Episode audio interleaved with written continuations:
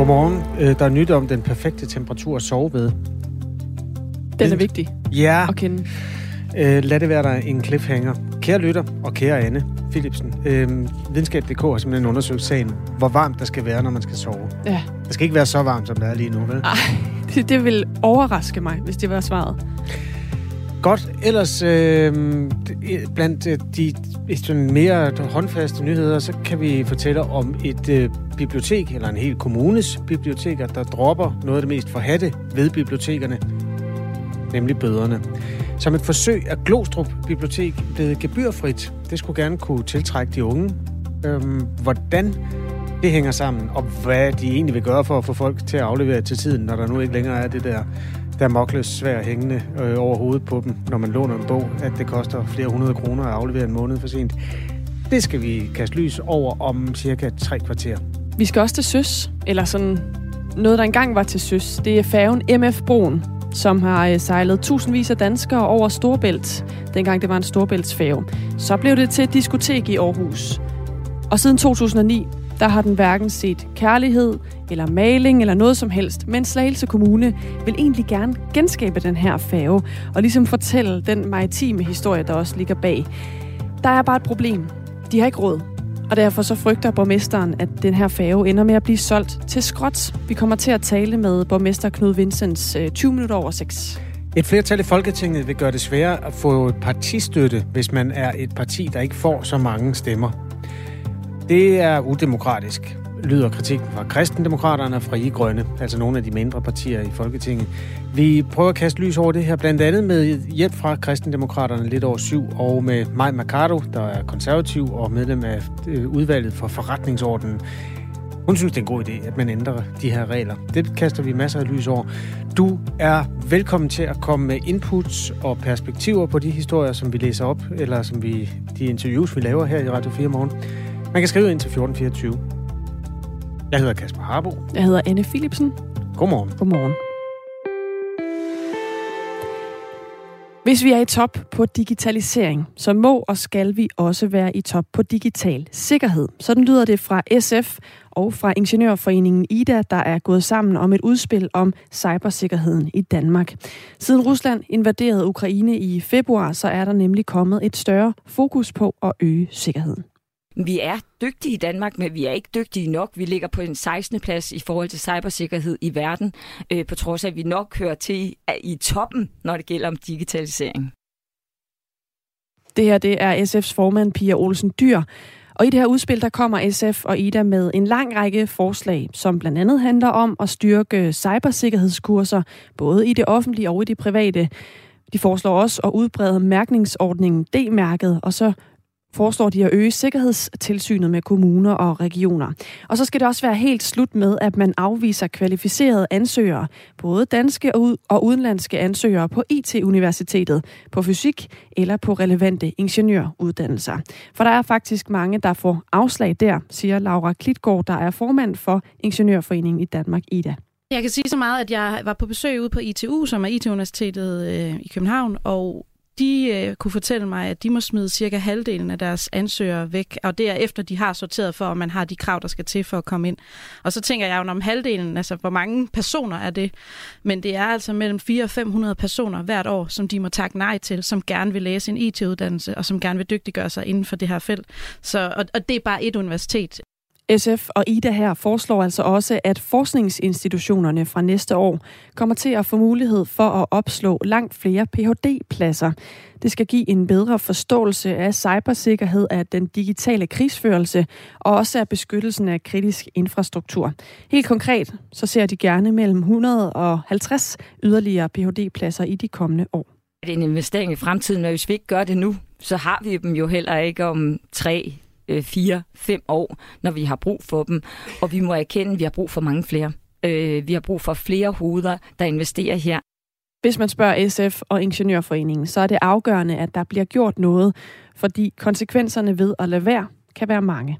At de kan lægge vores sundhedssystem ned, de kan lægge vores økonomi ned, de kan lægge vores vandforsyning ned, vores elforsyning, bare for at sige nogle af de øh, forsyninger, vi har, som i virkeligheden er meget sårbare i forhold til det digitale og sikkerheden omkring det. Tobias Liebestrau er cybersikkerhedsforsker ved DIS, og øh, han mener, at udspillet indeholder mange brugbare elementer, men han undrer sig også over, at tiltagene primært er målrettet civilsamfundet, og ikke militæret eller det private marked, der er for cybersikkerhed. Noget af det, hvor vi har set nogle udfordringer over de sidste 5-10 år i forhold til cybersikkerheden i Danmark, er lige præcis snitfladen mellem det civile og det militære, når det kommer til kritisk infrastrukturbeskyttelse, fordi meget af den kritiske infrastruktur er ejet og drevet af private virksomheder. Og det rejser nogle spørgsmål om, hvorvidt det så er de private virksomheder, og det er markedet, som skal løse det her sikkerhedsspørgsmål, eller om det snarere skal være staten og vores den traditionelle måde at se sikkerhedspolitik på. Og nogle af de snitflader er blevet diskuteret meget øh, i forskellige forer øh, i Danmark øh, og mellem virksomhederne og det offentlige. Øh, og der synes jeg, at, at udspillet måske vi er lidt udenom, øh, fordi det er der, der stadigvæk er nogle store udfordringer. Til det svarer SF's Pia Olsen Dyr. Jamen, vi foreslår faktisk også, at der skal være et bedre samarbejde mellem det civile og de militære øh, indsatser på cybersikkerhed. Det er også øh, en del med omkring politiets øh, sikkerhed, så det er sådan set ikke, fordi vi kun kigger på den civile del i vores udspil. Jeg tror bare, vi skal være klar over, at vi er ret langt militært. Vi skal mere militært, øh, og vi kommer også til at investere i forbindelse med national kompromis i militære kompetencer. Der, hvor vi hænger efter det er i virkeligheden på den civile del. Det er der, hvor vi mangler øh, kapaciteter. Øh, vores øh, militære IT-folk er faktisk ret langt fremme, og det, de laver på cybersikkerhed er dygtigt og godt. Og så er spørgsmålet jo, hvor pengene skal komme fra. Faktisk er det her ikke et særligt dyrt udspil. Øh, det ligger i inden for, altså nu skal vi jo huske, vi bruger jo øh, 19 milliarder på forsvar og sikkerhed øh, frem til, i hvert fald når vi når frem til 2032. Og det her, det er jo i millionklassen, så jeg mener bestemt, der er penge til det her. Finansieringen til forslaget skal findes i det nationale kompromis om Danmarks forsvar og sikkerhed, som de blev enige om på Christiansborg tidligere. Og øh, her fortæller Pia Olsen Dyr, at der er en del af de her midler, i det, der så skal gå til cybersikkerhed. Jeg kan sagtens se, at vi skal snakke om et par milliarder i forhold til cybersikkerhed, øh, i for, øh, forhold til den trussel, der er. Og jo, vi skal også snakke materiel, men hvis vi skal snakke materiel, så er det, hvis vi skal kigge på forsvaret, så det, der er allermest brug for, det er jo mandskab.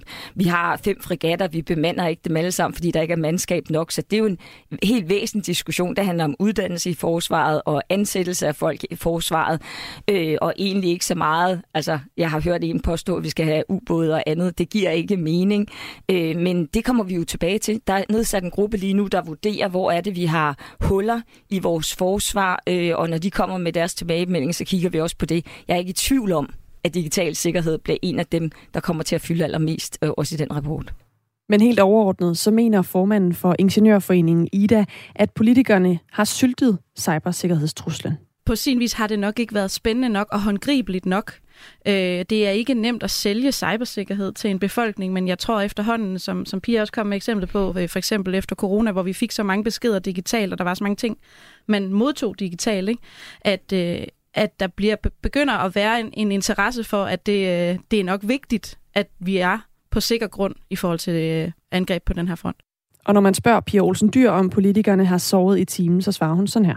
Ja, det tror jeg bestemt, vi har. Jeg tror ikke, SF har. Vi har haft uh, Lisbeth Bæk Nielsen, der arbejder med cybersikkerhed, siden hun kom i Folketinget. Men jo, Folketinget har generelt sovet. Jeg, jeg oplever nu også en stigende interesse. Vi partiledere var sammen i uh, de baltiske lande, også der var bag det nationale kompromis. Og der tror jeg, at vi alle sammen fik en... Uh, skal vi ikke bare sige, det var ikke kun en øjenåbner, altså vi fik næsten et chok, da vi fik at vide, hvad der sker i forhold til cybersikkerhed og truslen, hvor stor den er. Så vidt altså det her nye udspil om cybersikkerhed fra SF og fra Ingeniørforeningen, og øh, hvorfor de kommer med det her udspil netop nu, og hvor meget forsvarets sikkerhedspolitik kommer til at fylde i den valgkamp, som øh, er lige rundt om hjørnet formentlig. Det spørgsmål øh, kommer øh, Radio 4's politiske redaktør til at besvare her til morgen. Thomas Larsen er med øh, kvart over otte, og hvis du vil høre hele det her interview med Pia Olsen Dyr og Laura Klitgaard fra Ingeniørforeningen, så kan du høre med 11.05 i dag, hvor Radio 4's politiske program Mandat sender. Der er kommet en enkelt reaktion. Jeg tager den med, fordi jeg synes, det er... Jeg vil godt kvittere for folk, der skriver ind på 1424, når de nu føler grund til det. Alexander, han er kan sos. Er det sociolog? Det tror jeg. Ja. Hvorfor er det, at Ida og SF har teamet op? Er Ida politisk involveret med SF? Det vil jeg stille spørgsmålstegn ved, hvis jeg var medlem af Ida. Godt. Øh, den spekulation lader vi svæve, og tak for sms'en. Klokken er kvart over seks. Du lytter til Radio 4 morgen. Vi har alle sammen noget i vores livsbagage. Det er jo overraskende svært for mig, det her. I Bagage på Radio 4 hjælper Anders Lund Madsen med at rydde op i de historier, der nager. Hvad skete der egentlig dengang? Hvorfor tænker jeg stadig på det? Og hvordan får jeg fred? Skriv til os på bagage radio4.dk, hvis du har en sten i skoen, du gerne vil af med. Og det er det, det handler om. Sæt en lille smule bagage fra sig, så kan man gå lettere. Radio 4 taler med Danmark. I Korsør ligger en gammel storebæltsfærge, MF Broen, og ruster. Kommunen, altså Slagelse Kommune, købte færgen for to år siden. Den kostede 17 millioner kroner. Planen var, at man ville lave museum i den, men det viser sig nu, at det bliver hundedyrt at sætte den i stand. Så man kan blive nødt til bare at skrotte færgen, og dermed skrotte 17 millioner kroner. Færgen er gammel. Den er bygget i Frederikshavn og blev indsat som bilfærge mellem Sjælland og Fyn i 1952. Den sejlede danskere øh, over Storebælt. I 14 år så blev den omdøbt og sejlede mellem Aarhus, Samsø og Kalumborg. Og det var lyden af det her. Så en god gammeldags øh, Storebæltstemning med kaffe og håndmad. Indtil 1992, hvor det kom til at lyde sådan her.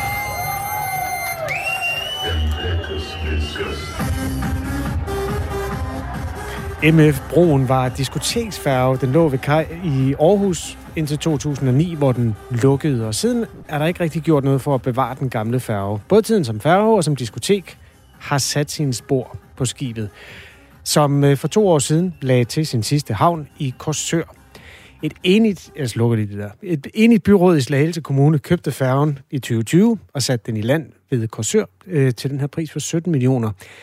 Meningen er, at færgen skal formidle historien om Storebæltsfærgerne og fungere som kulturinstitution for byen. Men nu kan det altså ende med, at den bare skal smides ud. Knud Vincent er borgmester i Slagelse Kommune, valgt for Venstre. Godmorgen. Godmorgen. I har fået et overslag på, hvad det vil koste at føre skibet tilbage til original stand. Øh, lige knap en kvart milliard. Øh, hvor tæt er I på at have råd til det? Det er vi meget, meget langt fra at have råd til. Men øh, vi har fået fem forskellige forslag, fordi vi er nødt til at danne et overblik over, hvad det her koster.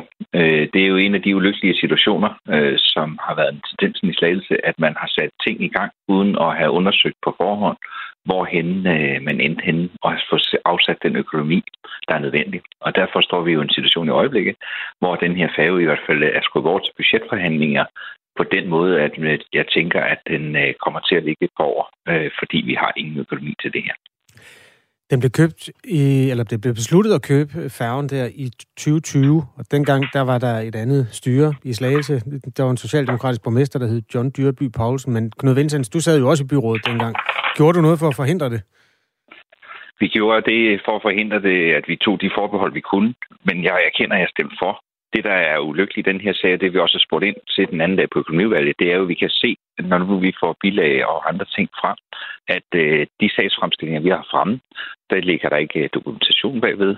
Øh, det er ikke journalført, og derfor er det en øh, helt anderledes praksis end normalt, øh, den måde, vi har set de her øh, hvad hedder det, sagsfremstillinger på. Vi har haft enkelte medarbejdere, der selv har skrevet under på en kontrakt her på 10 millioner. Vi har i den forbindelse, det er ikke noget, vi plejer at se. Så øh, der er henvist til notater, da vi træffer beslutningen øh, af 29. Øh, juni, eller 29. maj, som skulle indgå. De findes ikke i sagen. Der findes ikke en kontrakt på, øh, hvad det er, øh, NIAS er blevet bedt om, da de har, har fremstillet sagen for, øh, for byrådet og belyst, at øh, hvordan standen var på den her færge. Mm. Der, er ikke, der er i den sagsfremstilling, som der normalt altid vil være, ikke taget forbehold for øh, at oplyse byrådet om, at, øh, at man ikke har været op og besigtige færgen. Hvis du lige er kommet til, øh, kære lytter, så øh, taler jeg lige nu med Knud Vincents, der er borgmester i Slagelse Kommune, øh, og medejer af en færge, som hedder MF Broen, og som har været brugt til mange ting, men som i Øh, et øh, scenarie, som sandsynligvis nu ikke bliver til noget, skulle have været en, et museum over den her øh, stolte fortid med, med storbæltsfærger mellem Korsør og Nyborg, og hvor de ellers sejlede på det tidspunkt, hvor de sejlede. Øhm, du, du nævner fem scenarier. Jeg kan lige læse dem op, inden vi går videre, Knud Vincent. Altså, skrotning koster 9 millioner. Man kan også øh, lade den stå til. Øh, det koster noget mere, fordi så skal den males og sikres og sådan noget. Man kan også øh, sejle den ud og sænke den, og så håbe, at der kommer koralrev eller sådan noget spændende på. Det, det er endnu dyrere. Det koster 25. Så er der muligheden, at man renoverer den delvist. Det kan gøres for 66 millioner kroner. Og så er der den her, sådan, den helt limousine-model med at renovere den tilbage til originalstand. Det vil koste 243 millioner kroner. Det er de fem scenarier, øh, som vi nu står med. Jeg skal lige forstå, hvad var det for en, en, en, en tanke, I havde dengang, hvor I købte den? Jamen, jeg tror, det, det skal dem, der havde tanken, øh, svare på. Men du stemte jo for. Op. Hvad var din tanke? Det, det, det, vi der støttede op om, det var, at der var øh, noget kultur i det her, i og med, at øh, Korsør er en gammel færgeby. Vi har fået broen. Der sejler ingen færger mere. Der var sådan set rigtig god mening i, hvis man kunne lave det her. Det oprindelige øh, hvad hedder det, projekt, vi så, og sagsfremstillinger var jo en bevilling på 5 millioner, og efterfølgende var der ikke øh, andre ting i det, end at øh, så kunne man, man havde en stand på den her færge, hvor den var renset fuldstændig. Det står også i den rapport, vi ser. Øh, renset fuldstændig for asbest og andre ting. Det kan jeg se, at det er jo ikke det, der er, er tilfældet. Så det er et helt andet projekt end tidligere. Jeg synes, ideen var god med at få den kulturarv til Kursør, som øh, den her færge øh, vil øh, symbolisere, når den ligger lige ved siden af Storbritannien. Men jeg synes jo ikke, man skal give fuldstændig op. Altså lad os nu se, øh, om, øh, om der er... Jeg får der henvendelser fra en masse øh, folk her de her dage om øh, en masse idéer på, øh, hvordan man måske i fællesskab kan løfte et eller andet. Så derfor er den skubbet over til budgetforhandlingerne. Og øh, nu skal vi ikke tage forhastede beslutninger, og øh, lad os nu lige se, om ikke vi kan få noget ud af det her. Hvis der sidder nogen og tænker, jeg vil godt give 2 millioner for den, vil du så sælge den? Ah, nu er det jo ikke mig, der afgør det alene. Jeg Nej, men hvad, hvad er din holdning? Jamen, min holdning er jo, hvis, hvis vi kan få hvis vi kan få nogen, hvis der er nogen, der kan se nogle muligheder i det her, så skal vi jo gøre alt for, at ikke at der er flere kommunale udgifter i den her. Så du vil godt af med den, hvis det kan lade sig gøre? Det, øh, hvis, der, hvis der kommer nogle øh, seriøse henvendelser på noget istandsættelser, i, eller nogen, der kan anvende den til noget fornuftigt, og, og det kan være med at fortælle noget af den gamle historie, så øh, vil jeg meget gerne have en dialog med dem sammen okay. med mit byråd. Men hvis der er nogen, der vil lave diskotek i den i Slagelse Kommune et eller andet sted? Hvis der er nogen, der vil lave noget i den, så skal de henvende sig, og så vil jeg sammen med mit byråd øh, beslutte, hvad vi okay. næste skridt er. Øhm, den her færge, som øh, Slagelse Kommune altså er ejer af, den har kostet 17 øh, millioner kroner, som sagt. Og det, som Slagelse Kommune kigger ind i øh, økonomisk, det er jo besparelser for næsten 1,6 milliarder kroner, skriver TV2 Øst.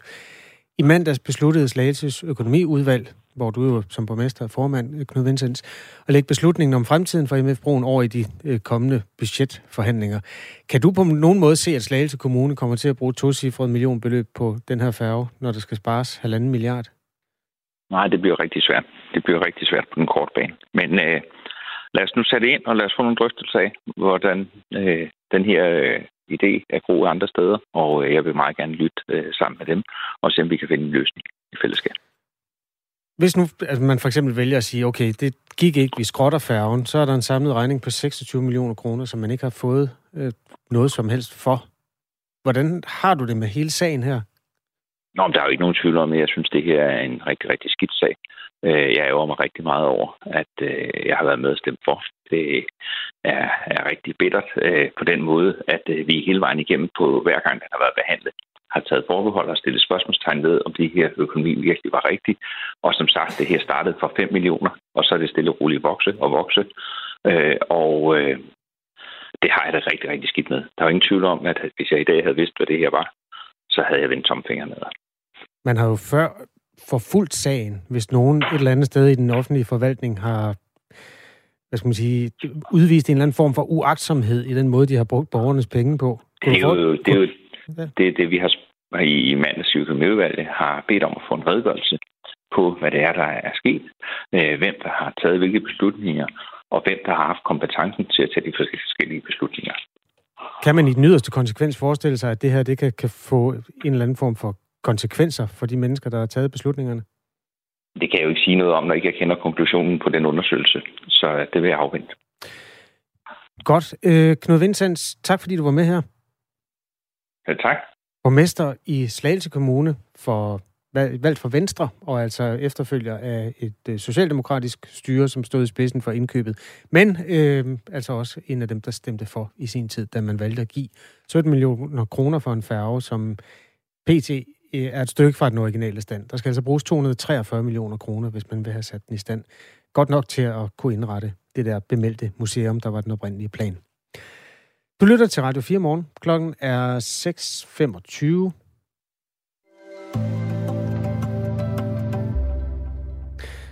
Øhm, inden vi går videre, Anne Philipsen, har, Ja. du, har du sovet godt? Jeg har sovet bedre i nat. Jeg synes, det var knap så lummert, som Mm. mm. det har været de to sidste nætter. Sådan den temperatur, der hersker om natten øh, for tiden, de sidste par nætter, hvordan øh, har du det med den sådan generelt til at sove i? Den er dårlig. Jeg, jeg tror, den er usund, faktisk. Altså, det, det føles som om kroppen siger nej. Ja, okay. Øh, hvad er din foretrukne temperatur? Altså, der er nogen, der virkelig har sådan Mm. iskoldt soveværelse. Er det Ja. dig? Nej, og det er også der, hvor det bliver lidt nemesisagtigt, fordi jeg, jeg kan faktisk enormt godt lide øh, have det varmt, når jeg sover normalt. Altså for eksempel i vintermånederne, mm. der er det en diskussion hjemme hos mig, om man, man skal tænde eller slukke radiatoren om natten. Og jeg kan godt lide at have det lunt. Det er for lunt nu. Ja. Videnskab.dk er et af de bedste steder på internettet, og de har selvfølgelig også lavet øh, et stykke journalistik på det her, nemlig ved at tale med Paul Jenum, der er overlæge ved Dansk Center for Søvnmedicin på mm. Glostrup Hospital. Og øhm, det, det bunder i, at øh, Videnskab.dk også tit tager imod tips og spørgsmål fra deres læsere, og en spurgte altså, hvad er den perfekte temperatur at sove i? Og det kunne Paul Jenum i og for sig godt svare på. Ja. De, de laver lidt long read nogle gange, så der er mange, der er lidt lang og stenet vej derhen, men øh, vi skal nok komme til det. Ja. Øhm, han starter med at ligesom skulle udrede, hvorfor er det, at man sover så sindssygt godt, når det sådan, hvis for, eller det ved jeg ikke, om du gør, men nogen sover rigtig godt, hvis de ligger i et telt, ja. Hvor det trummer øh, ja. Lidt med regn. Det kan jeg godt kende. Eller hvis man kan høre regn på vinduet. Mm. Det er lidt det samme. Ja, og mm. Hvis der sådan er mere eller mindre iskoldt, så man kan rigtig putte sig ned i soveposen, det giver også en eller anden form for, for tryghed, som man sover godt i. Ja, det er så der, jeg godt kan lide, at mit ansigt ikke også er koldt. Det synes jeg er problemet ved det der. Okay. Et koldt rum. Nå, men øh, her forklarer søvnforskeren lidt om det. Mange mennesker kender til at sove udenfor et lille telt, hvor det er lidt halvkoldt og blæser og regner. Selve oplevelsen af at sove udenfor i naturen kan godt være med til at give en god nattesøvn, selvom det måske er koldere, end vi normalt foretrækker. Her kan det være en emotionel tilstand, hvor andre sanser end temperaturen spiller ind og gør nattesøvnen god, forklarer Paul Jenum. Øh, nå, så gentager de så spørgsmålet over for Ja. ham. Hvad, hvad er egentlig den perfekte temperatur at sove i? Og her kommer svaret. Det er mellem, ifølge ham, 15 og 22 grader. Okay. Det er også lidt af et spænd. Det er et ordentligt vindue. altså Altså- 22 grader er jo faktisk, hvad vi har for tiden. Ja. Det er sådan en almindelig rumtemperatur, er det ikke det? 15, det er alligevel koldt. Ja, det er lidt køligt. Køligt. køligt ja. Køligt, ja. Det vil de fleste mennesker opleve som behageligt. Ved højere temperaturer vil kroppen bruge energi og ressourcer på at danne sved for at komme af med varme. Ja, det, det kan kan, jeg skrive under på. Det er en af forklaringerne på, Ja. at du ikke sover så godt. Hvis der er lavere temperaturer, så skal kroppen bruge øget energi på at holde varmen. Ja. Og dermed får den heller ikke den hvile, man har brug for. Uh, han tilføjer jo også, at, at når man sover, så falder din kropstemperatur jo med 1 grad. Nå. Øhm, fra 37 til 36. Den falder, fordi ja, der sker et varmetab, når du bare ligger stille, og hele energisektoren inde i din krop, den, den lukker jo ned. Det er dvale. Ja, det er præcis. Mm. Øh, slutcitatet her fra Paul Jenum fra Glostrup Hospital. Vi forskere tror, at det der er en grundlæggende evolutionær mekanisme for at spare lidt på energien under søvnen, da vi jo ikke skal finde mad i den periode. Det er universelt blandt alle pattedyr. For at vi skal være i stand til at have den her fysiologisk korrekte søvn, skal vi derfor have mulighed for at regulere vores kropstemperatur, og hvis vi ikke kan det, så bliver søvnen ikke god, siger forskeren. Den køber jeg. Ja. Jeg synes, det lyder logisk. Ja, så det korte og det lange er, det er øh, lige i overkanten. Det er nok lige på Ja. kanten. Den har været, temperaturen har været over 22 grader nogle steder de sidste nætter. Jeg tror, Ja. at den er lavere i nat end natten forinden. Det tror jeg også. Og så er det jo også det med rummet, ikke? Hvordan, altså, det kan jo godt være lidt køligt udenfor, og så kan man jo godt have et varmt soveværelse af forskellige årsager. Nå, det er godt, det bliver vinter en dag. Det øh, lover vi, det gør her i Danmark.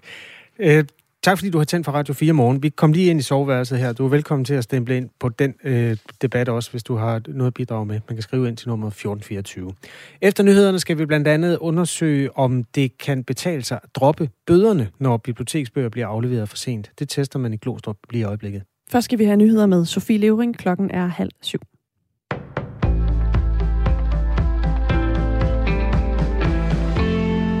Konservative er nu klar med en 2030 skatteplan. Den bliver præsenteret i forbindelse med partiets sommergruppemøde. Skatteplanen indeholder blandt andet et forslag om at sænke skatten gennem et højere beskæftigelsesfradrag.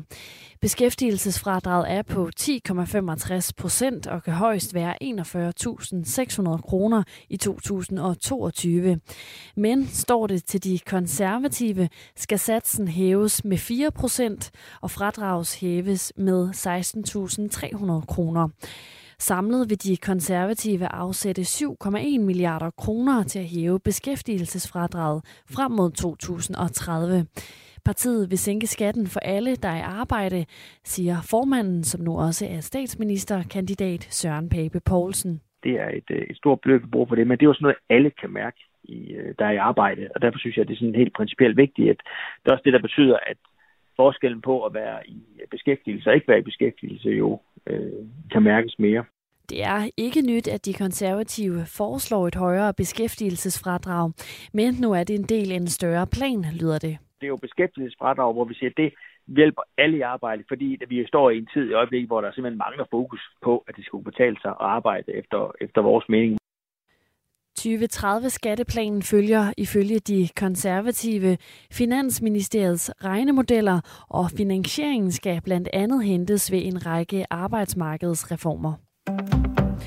Rundt om i Europa er flere lande begyndt at rationere energi, og nu undersøger Energistyrelsen herhjemme også den mulige effekt af lignende energisparetiltag. Tiltagene de bunder i den energikrise, som blandt andet skyldes frygten for, at Rusland lukker for al forsyning af gas til Europa.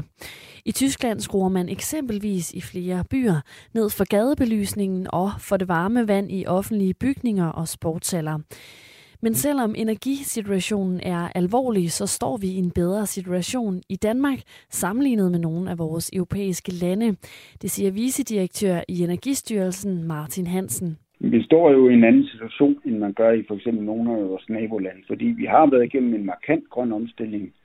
Derudover så har vi rigtig meget biogas i, øh, i Danmark. 25 procent af vores gasforbrug kommer fra biogas. Og endelig så har vi godt med gas på de danske gaslager. Det er i sidste ende op til de danske politikere at bestemme mere vidtgående restriktioner i forhold til at spare på el- og gasforbruget. Og i første omgang så vil Energistyrelsen intensivere en kampagne for at få danske husstande og virksomheder til at spare på energien. Den amerikanske præsident Joe Biden har underskrevet den hidtil største klimapakke i USA's historie. Pakken den har en værdi af ca. 430 milliarder dollar. Det svarer til knap 3.200 milliarder kroner. Pakken den skal blandt andet medvirke til at bekæmpe klimaforandringer, og så skal den også blandt andet sænke priserne på receptpligtig medicin. Og lovpakken den ses som en vigtig sejr for Joe Biden, som har kæmpet en lang kamp for at få den vedtaget forud for midtvejsvalget til kongressen den 8. november. I løbet af tre timer, et tre timer langt angreb har russiske hackere forsøgt at oversvømme Ukraines atomagenturs hjemmeside med millioner af simulerede besøg. Angrebet det skal dog ikke have voldt større problemer, lyder det.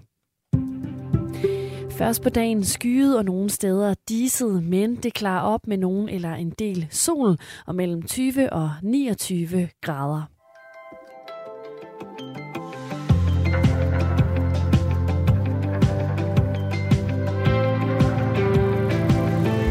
Godmorgen på det, der bliver en sådan semi-varm til relativt varm øh, augustdag her på øh, Radio 4 Morgen, hvor Kasper Harbo og Anne Philipsen er klar med øh, endnu to og en halv times nyhedsoverblik og det vid og det lige. Vi skal se nærmere på noget, der øh, skal testes i Glostrup. Øhm, I princippet er det jo gratis at låne biblioteksbøger i Danmark, men næsten alle steder, nu undtagen Glostrup, koster det penge, hvis man afleverer for sent. Sådan lige et lille overblik over, hvad det koster rundt omkring. I Aarhus er man førende på den periode, der hedder mellem 8 og 14 dages overskridelse. Der koster det 60 kroner. Og øhm, hvis det bliver endnu senere, for eksempel over 30 dage, så stiger beløbet i Aarhus og for så vidt også Københavns Kommune til 230 kroner. Hvis prisen for at låne en biblioteksbog så af en eller anden tjusket vej ender med at blive så høj, så kan du ikke betale sig lånbøgerne. Det er måske det, man forsøger at gøre op med nu i Glostrup, hvor Helle Rets er leder på Glostrup Bibliotek. Godmorgen. Godmorgen. I dropper bøderne som et forsøg. Det er begyndt i mandag, så skal køre frem til næste sommer. Hvorfor? Ja, jamen det gør vi øh, erfaringer fra New York, og vi er blevet nysgerrige på det for at prøve det af her i Danmark.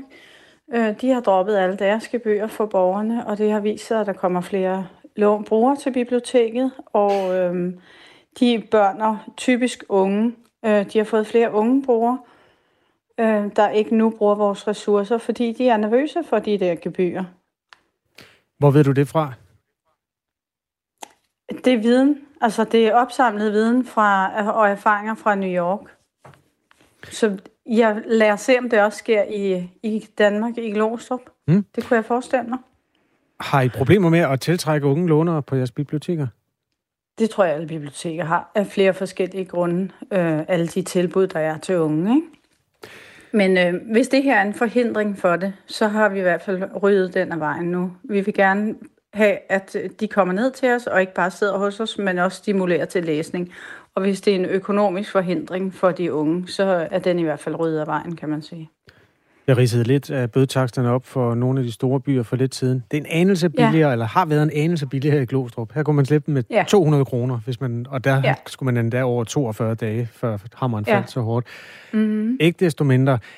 Hvad tror du, der sker, hvis det ikke koster noget? Altså, det jo, det var svært nok at få dem afleveret, dengang det kostede penge. Tror du, bøgerne bliver afleveret, når det ikke koster penge?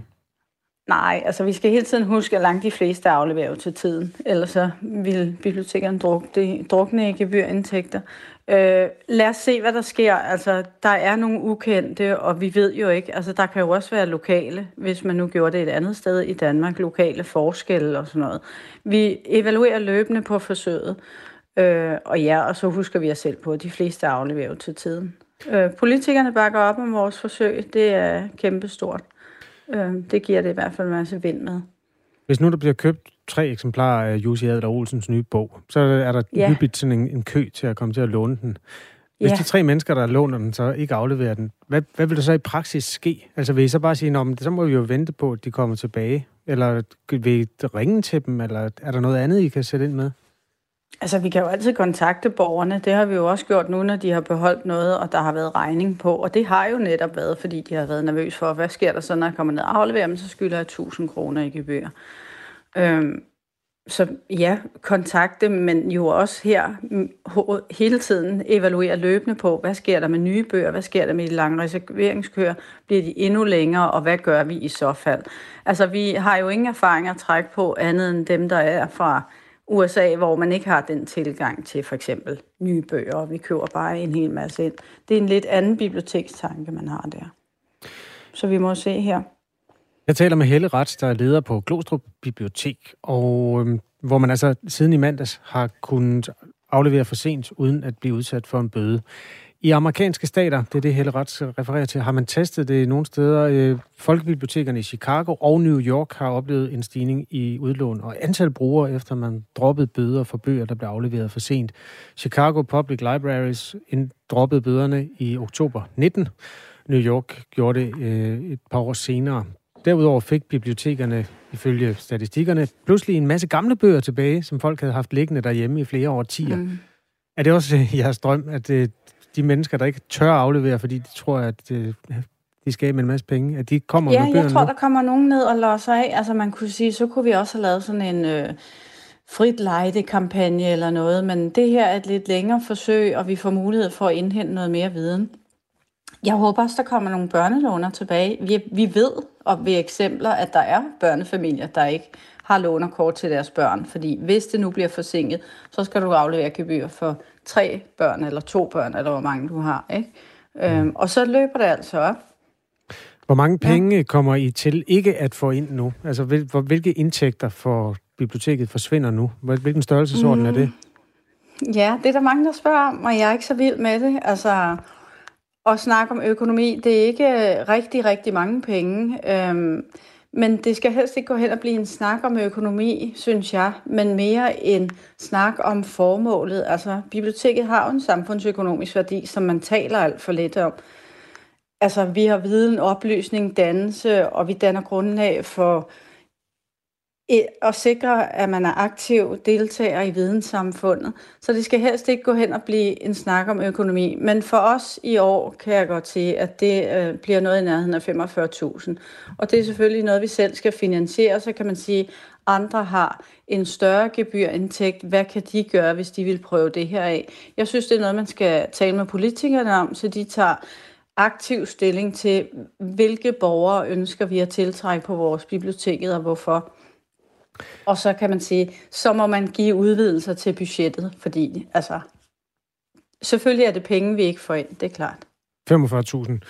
Øhm, hvad får det til at tro, at de unge begynder at låne bøger og DVD'er, fordi de slipper for at betale bøder, når de afleverer for sent? Fordi de ikke har råd til det. Fordi det er det, vi oplever. Fordi de ikke betaler deres gebyr nu, når de afleverer for sent. Og fordi vi får mails jævnligt, der siger, det er for meget 200, jeg har brugt den her bog til studiebrug, jeg har ikke råd til at betale, kan jeg betale over to gange, kan jeg få lov at betale bare halvdelen af gebyret, fordi jeg er studerende. Det er henvendelser, vi jævnligt får. Det er jeg sikker på, at andre biblioteker i landet også får. Det er jo de eksisterende brugere. Hvad får jeg til at, ja. at stole på, at der kommer nye brugere? Jamen, der er heller ikke noget, vi stoler på. Jeg læner mig op af forsøg andre steder, og så øhm, går vi ud med det her, og så håber jeg, at øh, de unge også får øje på det. Synes du, andre biblioteker, andre kommuner bør overveje det, som vi gør i Glostrup, altså at droppe bøderne? Jeg håber, det smitter, og andre også har lyst til at prøve det af. Som sagt kan der være forskel fra landsdel til landsdel, ikke? regioner. Øh, jeg har allerede fået to henvendelser i går siden vores pressemeddelelse fra øhm, to andre biblioteksledere, som er interesseret i at høre om det og følge forsøget. Så man kunne håbe, at andre havde lyst til også at prøve det af. Vi skal tale med Danmarks Biblioteksforening senere, så kan vi jo se, om det kunne bane vejen ja. for nogle af de andre biblioteker i landet. Tak for forløbet, fordi du var med, Helle Rats. Det var så lidt. Leder på Glostrup Bibliotek, og øh, hvis man fik det med, så dropper man altså der bøderne for for sen aflevering. Det har hidtil været et, øh, ja, det stiger jo gradvist, og efter et par uger koster det 50-60 kroner, eller plejede at gøre det. Efter godt en måned stiger det til over 200 kroner, øh, næsten uanset hvilken kommune man bor i. Det er det, øh, man lægger væk nu, og ja, hvis du har input til den historie, hvis du har erfaringer med at betale biblioteksbøder, og hvis det vil kunne påvirke dine øh, lånevaner, hvis du vil være mere sådan, have mere lyst til at bruge biblioteket, hvis, hvis den, når den her øh, strafaktion den falder bort, så er du selvfølgelig velkommen til at øh, skrive til os på nummer 1424. Man kan skrive sms'er til Radio 4 morgen, når man øh, har oplevet noget, der hører hjemme i de historier, som vi belyser her. Det koster altså 45.000 kroner det første år, øh, er øh, estimatet fra Glostrup Bibliotek, der som de første dropper bøderne. Klokken er 6.43. I løbet af sommeren, der satte vi her på Radio 4 fokus på Mink-sagen. Det gjorde vi i kølvandet på Mink-kommissionens rapport. Kommissionen konkluderede blandt andet i rapporten, at det var en grov vildledning af både danske minkavlere og af den brede offentlighed, da statsminister Mette Frederiksen sagde, at alle mink i Danmark skulle slås ihjel. I den forbindelse har vi spurgt statsministeren af flere omgange, om øh, hun vil kommentere på sagen. Men statsministeriet har indtil videre ikke taget imod Radio 4's invitation om at tale om minkkommissionen. I går blev Mette Frederiksen dog interviewet på TV2 af vært Troels Møhlenberg, og øh, her kommenterede hun blandt andet på beskyldninger om at have ageret magtfuldkomment i sagen. Det, at man tager øh, en øh, krisesituation, mm. hvor hvis vi lige skruer tiden tilbage, øh, vi får en risikovurdering fra sundhedsmyndighederne om, mm. at dyrhold, mink, kan risikere at slå... Vi bliver nødt til, hvad er substansen i det her? Vi, vi står på et tidspunkt substansen i pandemien... Substansen er, at grundloven blev brudt. Substansen i det her er flere ting. Det er for det første, at der ligger en risikovurdering om, at danskernes almene folkesundhed er i fare, og at vi risikerer ved fortsat hold af mink og underminere den vaccine, hele verden venter på. I den situation, der er det vigtigt, at en regering handler. Mm. Det gjorde regeringen øvrigt med opbakning fra mange og så siger Mink-kommissionen, ja, I handlede så i strid med grundloven. Det var ikke din intention, men I gjorde det blandt andet fordi, at der var skabt en kultur af en for, et forseret miljø og hastværk på din vagt. Er det ikke magtfuldkomment så? Øhm, jeg mener ikke, det har noget med magtfuldkommenhed at gøre. Mm. Og jeg, jeg mener også, det er en... Hvad har det så noget med at gøre? Øhm, ja, det, det er jo egentlig en interessant diskussion, fordi det, at du tager et nedslag i en krisehåndtering, og, og, og kan man sige, mm, ligger til grund, at det er en del af en anden tendens. Det er jeg ikke sikker på, man kan gøre. Jeg tror, man bliver nødt til at se på, hvad var det for en situation, Danmark stod i i de øh, meget, meget, meget øh, travle dage. Og i mine øjne ville en, øh, en hver anden ansvarlig regering ikke kunne have gjort det anderledes. Min kommissionen har også kritiseret 10 embedsmænds agering i sagen. Embedsmændene har ifølge kommissionen blandt andet gjort sig skyldige i grov tjenesteforseelse undervejs i minkforløbet, og det i en sådan grad, at tjenestemandssager kan åbnes, hedder det. Det fremgår altså af den her beretning, som øh, er offentliggjort på Folketingets hjemmeside. Blandt embedsmændene, så er det blandt andet Rigspolitichef Torkel Fode og også departementchef i statsministeriet Barbara Bertelsen. Blandt andet i Ekstrabladet, der bliver der stillet spørgsmål ved, om embedsmændene bør sendes hjem, fordi de stadig går på arbejde. Så har sagen så ikke nogen konsekvenser haft, spørger blandt andet altså Ekstrabladet. Og det kommenterede statsminister Mette Frederiksen sådan her på i går hos TV2. For det første er det ikke rigtigt, at det ikke har haft konsekvenser. Altså, der er en minister, der er gået af. Der er et ministerium, der er blevet splittet op i to, og der er rejst en, en, også en kritik fra Men fra havde det ikke været nemmere at sende dem hjem og sige, nu får vi undersøgt, om der er noget at komme efter. Hvis ikke der er der noget er at komme én efter, ting- så kommer I selvfølgelig der er tilbage en ting, igen. jeg kan love dig. Det er, at hver dag, hvor, når jeg står op, så er der ting, der er meget nemmere at gøre på en anden måde, end den vej, jeg ofte vælger. Fordi som statsminister skal du faktisk ikke vælge det nemme. Jeg ved godt, der er nogen, der nok går til valg på at gøre det, men det må du ikke. Du skal gøre det, der er rigtigt. Ej, du har ikke valgt det her bare for ikke at vælge det nemme. Jo, fordi det kan da godt være, du har ret i, at der var noget, man nemmere kunne gøre. Jeg gør det, jeg, gør det, jeg mener er det rigtige. Og når der er tale om en personalesag, i al respekt, så kan det ikke være en politisk diskussion. Den bliver du nødt til at behandle på en ordentlig Men måde. det er jo ministerens ansvar at sende embedsmænd hjem, hvis man mener, at der er grundlag der, for det. Og der er det særlige i den her sag, at jeg ikke kan lade mig rådgive af statsministeriet, mm. fordi der er en, en højt placeret embedsmand, mm. den højeste, der er involveret i sagen, og derfor skal jeg rådgives af medarbejder- og kompetencestyrelsen. De har ikke gjort deres arbejde færdigt.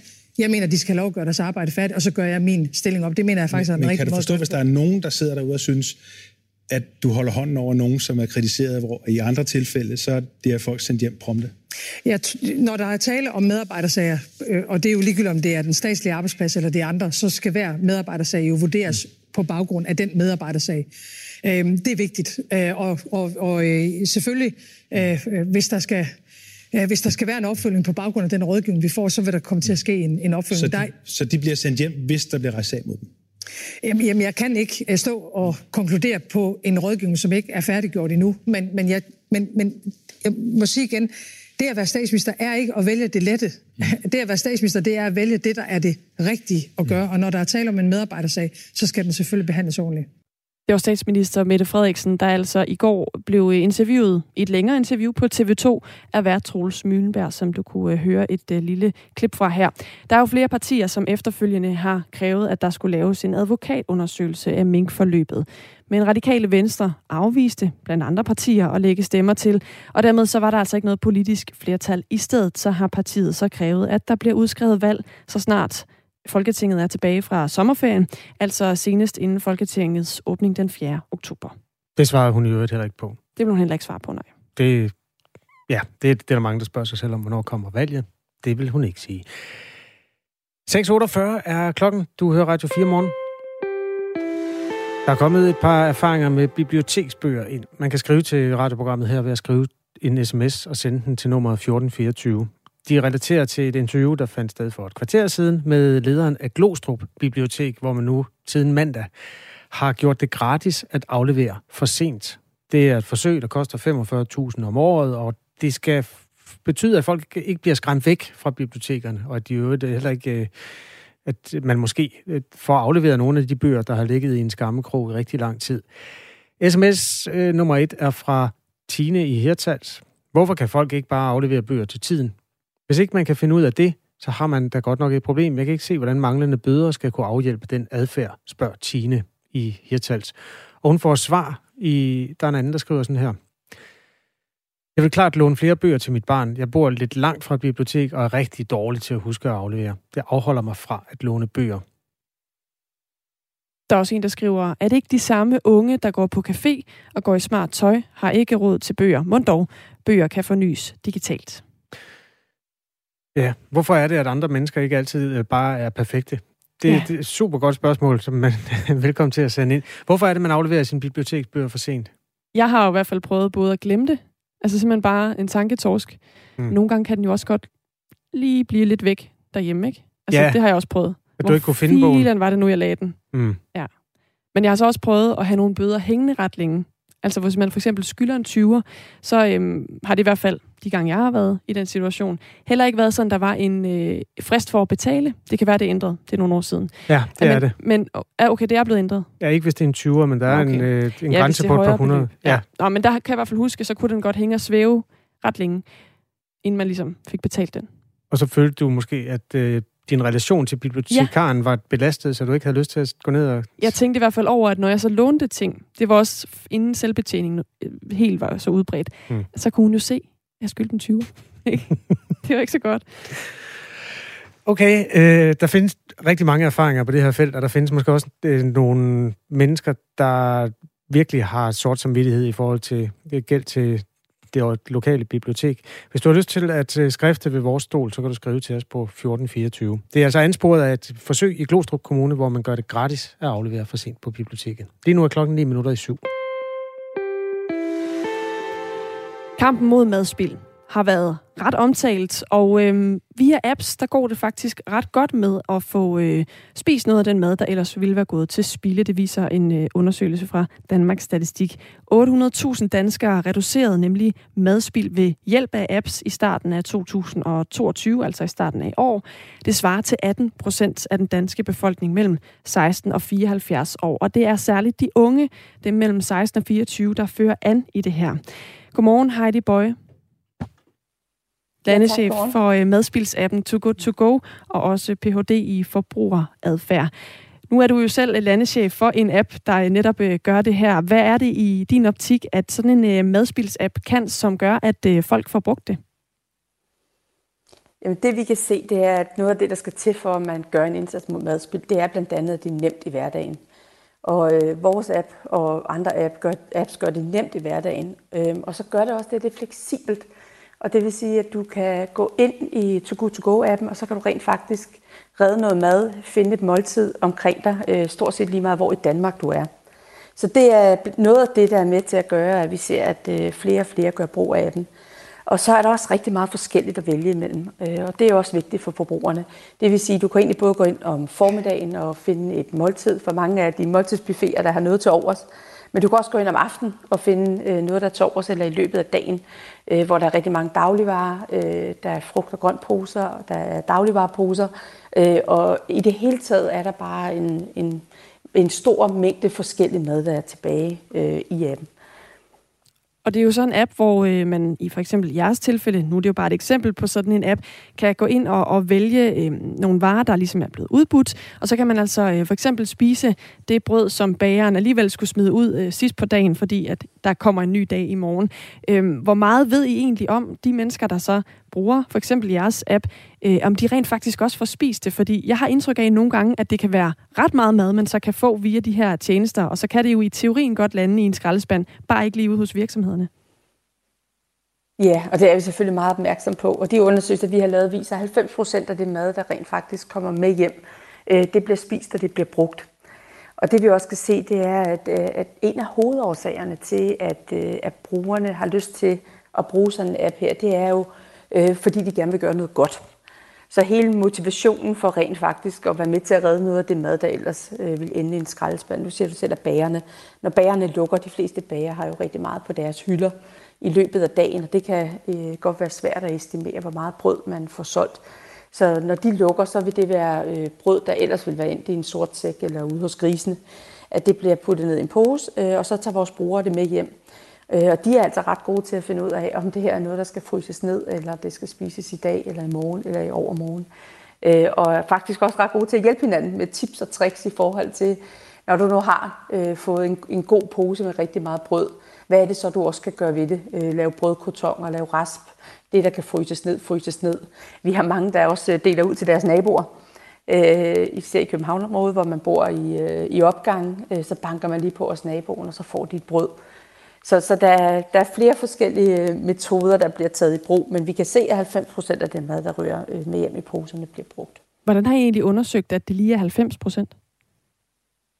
Jamen, det har vi simpelthen spurgt øh, vores brugere om. Øh, Vi har over 5.000 eller 500.000 aktive brugere om måneden, så dem, dem, dem taler vi jævnligt med, både ved at lave spørgeskemaer og sender ud til dem, og ved også at være i løbende dialog med dem. Det er jo sådan, at øh, Danmarks Statistik senest målte brugen af madspilsapp i 2020. Dengang der bekæmpede hver sjette dansker madspil via de her apps, og andelen af de 16-24-årige lå på 19 procent. I dag der har den andel af de unge så taget et spring på 10 procent point, altså op til 29 procent. Hvad er årsagen til, at madspil er noget, som flere har fået fokus på? Ja, og det glæder mig rigtig meget øh, med den undersøgelse at se, at de unge især øh, rykker på det her område. Noget, noget af det, vi ved med, især med de unge, det er jo, at, at øh, de har stærke holdninger øh, til øh, miljø, stærke holdninger til den grønne agenda, men ja, det godt kan være lidt svært i hverdagen. Så, øh, så at se, at der både er, øh, er rigtig mange unge, der, der gør noget godt, øh, men også se dem, at de nu også kommer ind og, og ikke bare har holdninger, men rent faktisk også kommer ind og, og øh, gør brug af det her apps. Det er jo blandt andet noget af den undersøgelse fra Danmarks Statistik også viser. Øh, så, øh, så, så det synes jeg, det er, det er enormt glædeligt at se.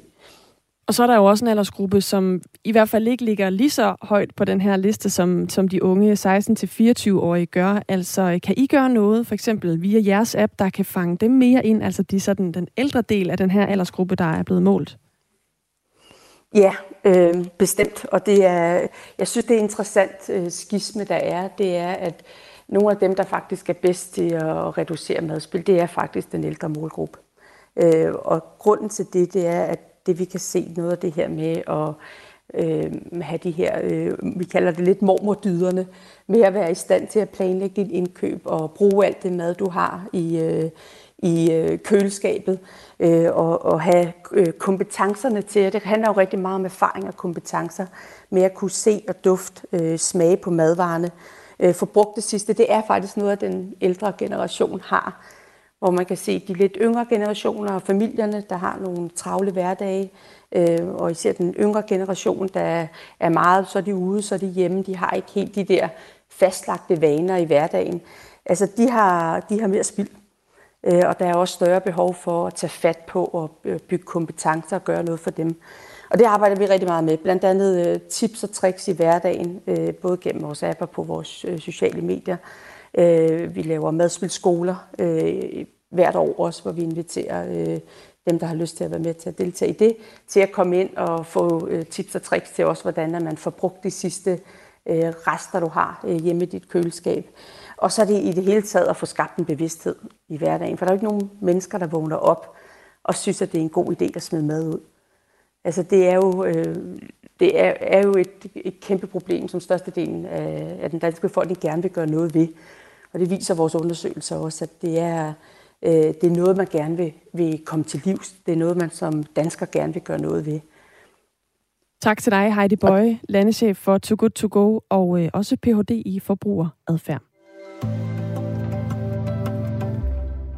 To minutter i syv er klokken. Nyhedsoverblik om lidt. Derefter skal vi tale med lederen hos Kristendemokraterne, Marianne Karlsmose, om et nyt forslag om partistøtten.